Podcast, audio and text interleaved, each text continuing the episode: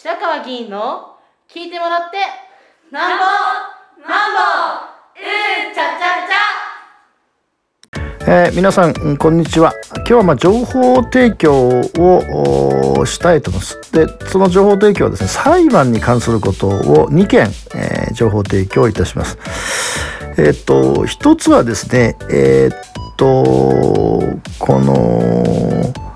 えー、市街地とそれから、えー、調整区域と、まあ、市はこう2つの大きなその、えー、都市計画上の区分を持ってるんですが、まあ、いわばその市街地じゃないその畑とか田んぼとかところを調整区域というんですが、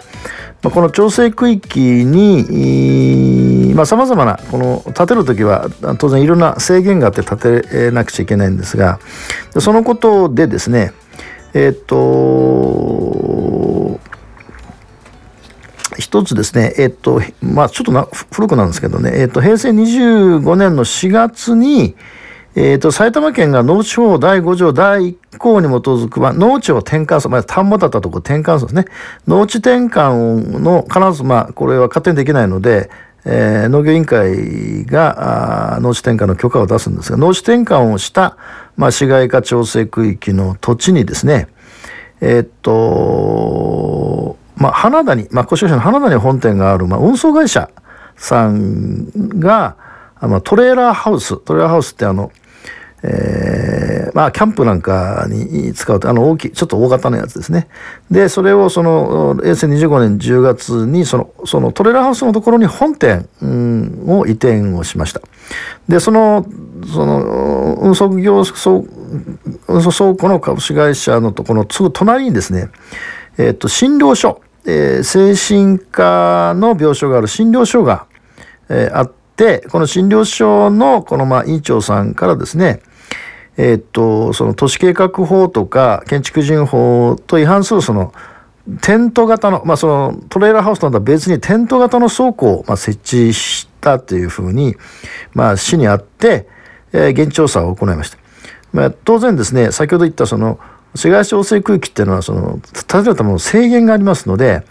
そのテント型の倉庫っていうのはもう明らかにあの建築法の違反建築物なのででこれはもうあのダメですよって言って行政指導をして、えー、そのまあ撤退を撤去させたんですね。でところがですねトレーラーハウスというのはですねいわゆるその違反建築物のその対象になってないんですね。それはトレーラーハウスだから、まあ、移動がいつでもできるし、もちろんそのためのその下水とか電気とか引いてるんですけど、まあ、あの、下水もその、まあ、簡易にって言いますかね、取り付け、脱着可能みたいな形になってるので、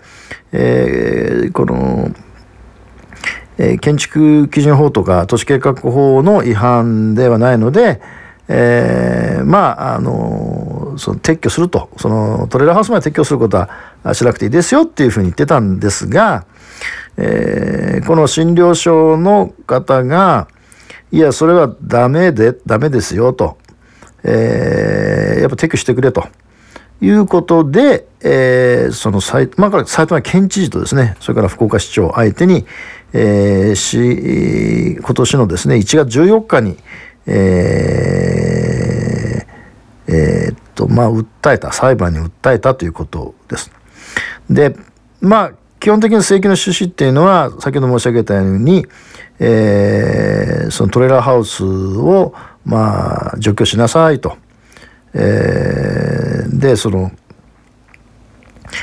えー、要するにまあ法令に違反してるということなので、えー、それをですね、えーまあ、埼玉の地方裁判所に、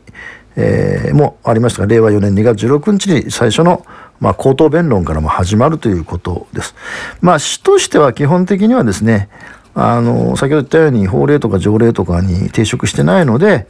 まあ、当然あの裁判は出ますがこの原告訴えた診療所の側の意見というのはまああ承服しかねる立場で、まあ、裁判に臨むわけですが、まあ、そのこれまでですねいろいろその診療所なので、まあ、要するに病院の方も来られるからですねこのえーと、運送会社との間では例えばその大型のトラックが出入りするのでできるだけ診療所の近くに止めないようにするとか夜間はできるだけその出入りをしないとかそれからライトをどうしてもですねパッとこう夜間照らすのでその照らし方みたいなことはそれなりにその話をされてたようなんですが、まあ、どうしてもその診療所の方がですね、えーまあ、そこでつまり営業するということ自身を、まあ、認められないということで、えー、まあ裁判に訴えられたんですが、まあ、市としてはこれはま受けて立つということになっています。でもう一つですねあでですね、これ大事なことはですね、これ2月の16日に口頭弁論だったんですこんなにその事前にですね、市議会にあの説明していただくっていうのは初めてのことなので私は非常にですね市の姿勢としては評価します。あの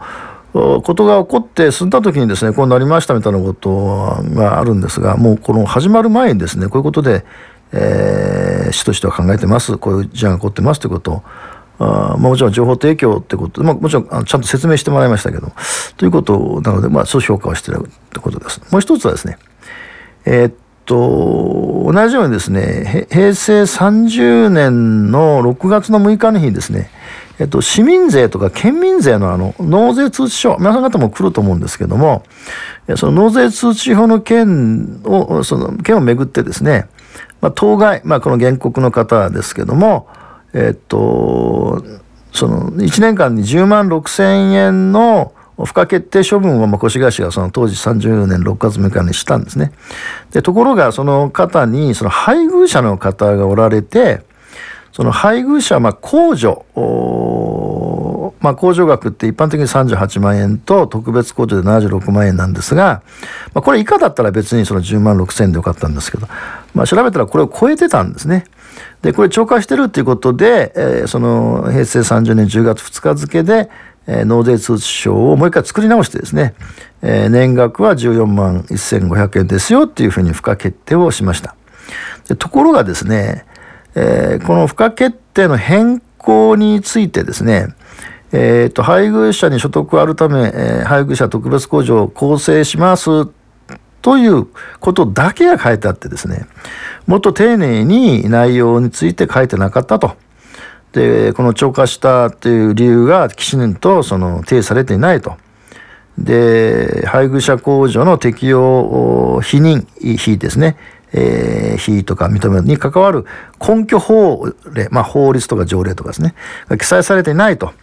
いうことであの理由が不十分だとしてですね令和2年の6月15日付でですね埼玉地方裁判所にその取り消しを求めてこの原告の方があの訴えられたんですね。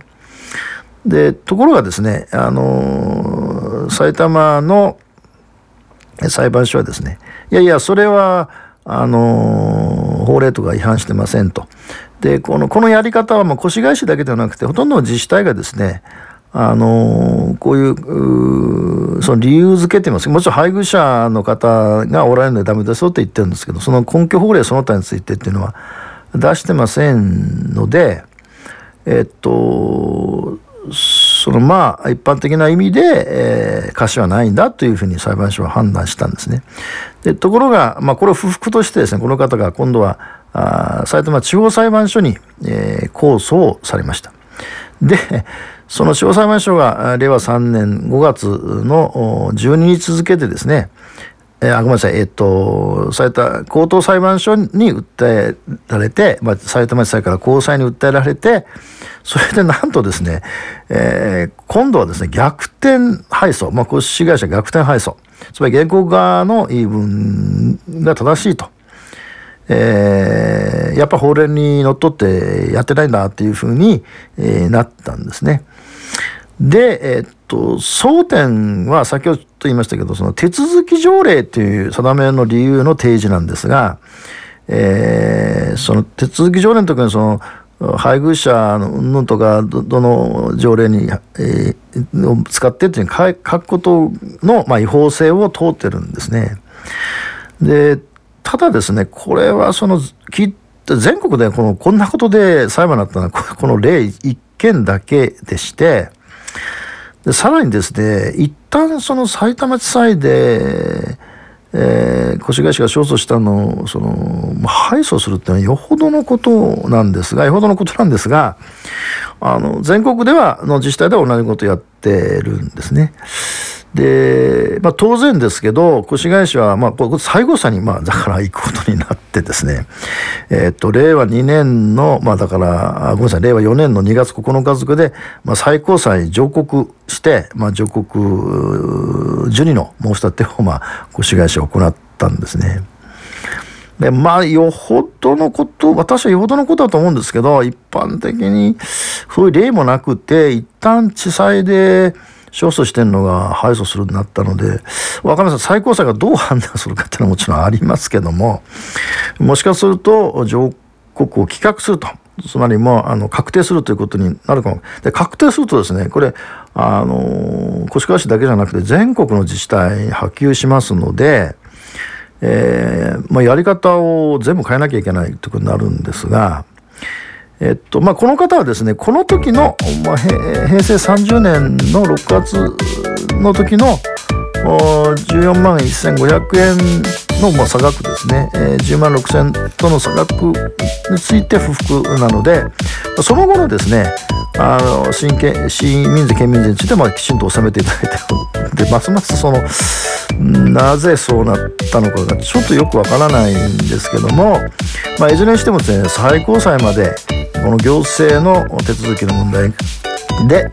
えー、裁判が行われるということになってまして、まあ、あくまでもこの情報の提供ですが、えー、っとまああのさまざまな住民の方おられて、まあ、市民の方おられて、まあ、越谷市を相手取って、えー、裁判も行われること、まあ、近年少し多くなったような気がしますが、まあ、今日は2つの例をお話をいたしました。以上です。